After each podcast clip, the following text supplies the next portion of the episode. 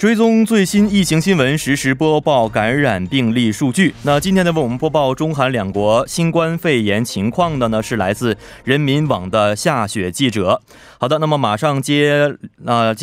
通我们的夏雪记者电话。你好，夏记者。主播您好。哎，你好你好，好久不见。 对，好久不见。好久不见，好久不见。好，那首先还是要给我们介绍一下今天的这个最新的中国确诊病例情况是什么样的呢？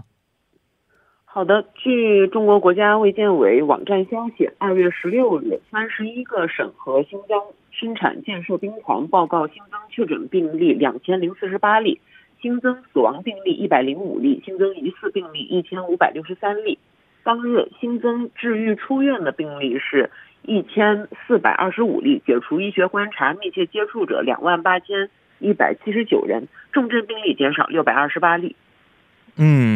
好的呢，再次跟我们的各位听众朋友重复说一下，这个刚才我们所介绍的呢是以今天也就是 2月17号 为基准，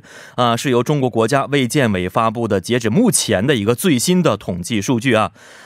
包括韩国在内的外媒呢也都是以此作为基准来进行播报的啊。其实很多朋友啊最希望的是明天一睁眼睛说啊，这个所有的 确诊病例已经是都好了，没有新增的一个病例了，都希望向一个好的方向去发展啊。所以现在包括武汉在内的湖北情况是不是呈现一个好转的情况呢？今天来看的话，湖北这个新增的确诊数其实是有小幅的反弹， 湖北新增确诊病例是达到了109833例， 新增的治愈出院病例是 1016例， 而全国除了这个湖北地区以外， 新增的确诊病例是只有 115例， 也是连续第13天呈这个下降的态势。 可以看出这个湖北武汉地区的防疫工作依然是非常严峻的一个情况啊，而且呢据了解现在武汉当地也是为了进一步加强公共场所的防疫工作，发布了这个第13号的通告啊，能不能给我们简单介绍一下这个通告的具体内容是什么样的呢？ 好的，该通告的这个措施是包括室内文化、体育、旅游等公共场所暂不开放，宗教场馆暂停对外开放。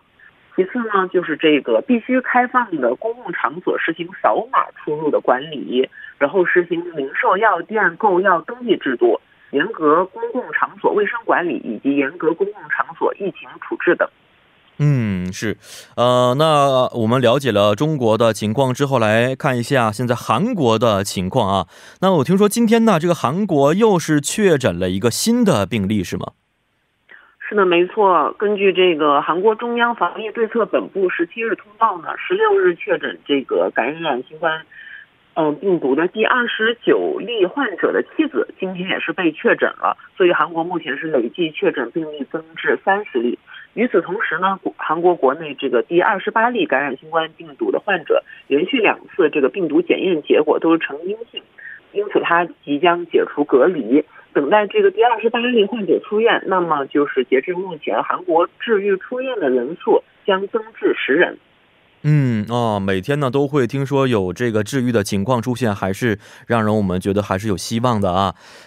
但是这个 29例 和 第30例 之间的确诊的患者不同的是啊，我发现既没有这个出境史啊，也没有说与确诊的患者有接触过的一些记录在里边啊，那是韩国防疫体系往外发生的这个第1例的患者啊，所以到昨天为止，这个 第29例患者的感染途径啊并不是非常明确， 而且现在也正是在这个调查当中，所以到目前为止这个结果有没有新的情况出现呢？ 到目前为止呢，这个感染途径还是在这个调查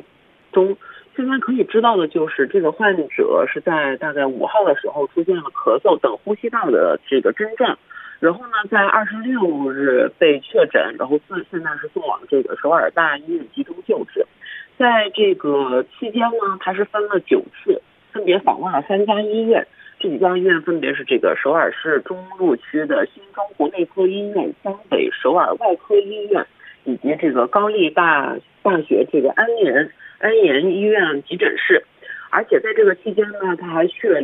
两家这个药店，也是分成4次。 虽然说他数次到医院就诊， 但是因为他是没有这个海外访问的经历， 也没有与病患接触的经历，所以都没有被医院列为这个疑似的患者。因此呢，现在也是有很多人会担心说，会不会就由这个患者会成为一个超级传染源，然后呢，导致很多医院内的传播。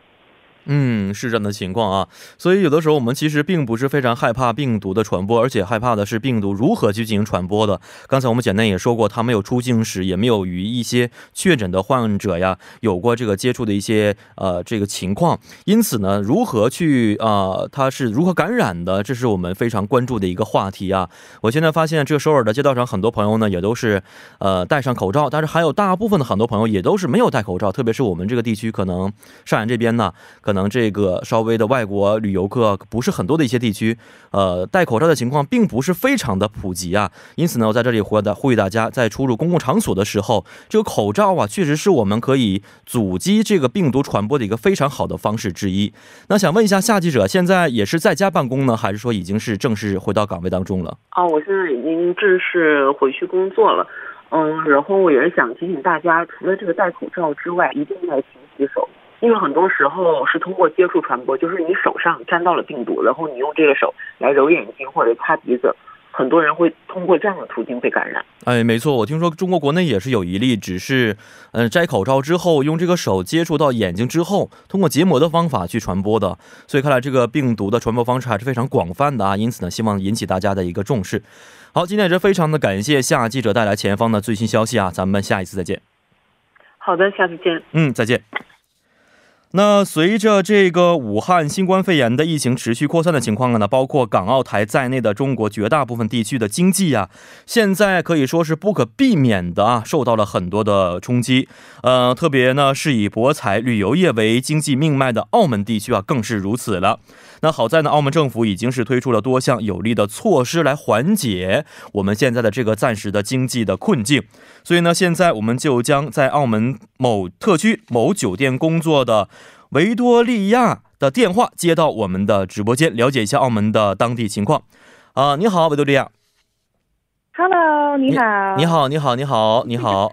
首先非常感谢您参加我们的节目啊，接受我们的采访。能不能给我们简单的先介绍一下这个澳门地区的疫情的情况是什么样的呢？现在的疫情情况其实到今天来说已经是第11天没有再增多的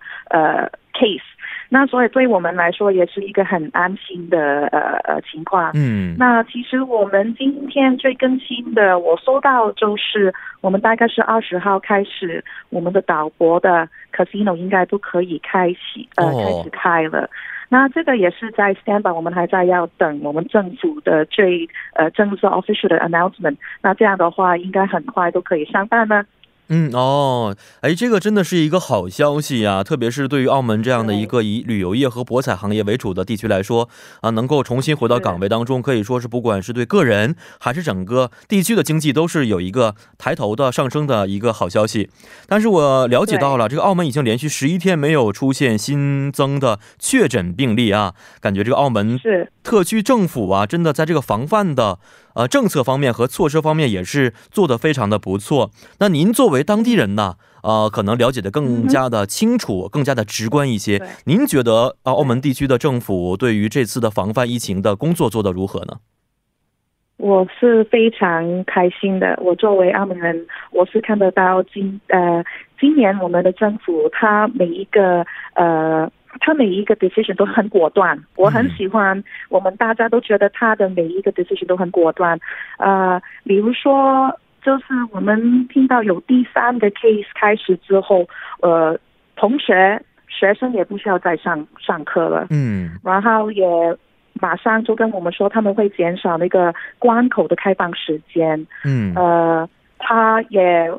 不停的都跟我们说，其实我们都是以我们人民的健康为主要的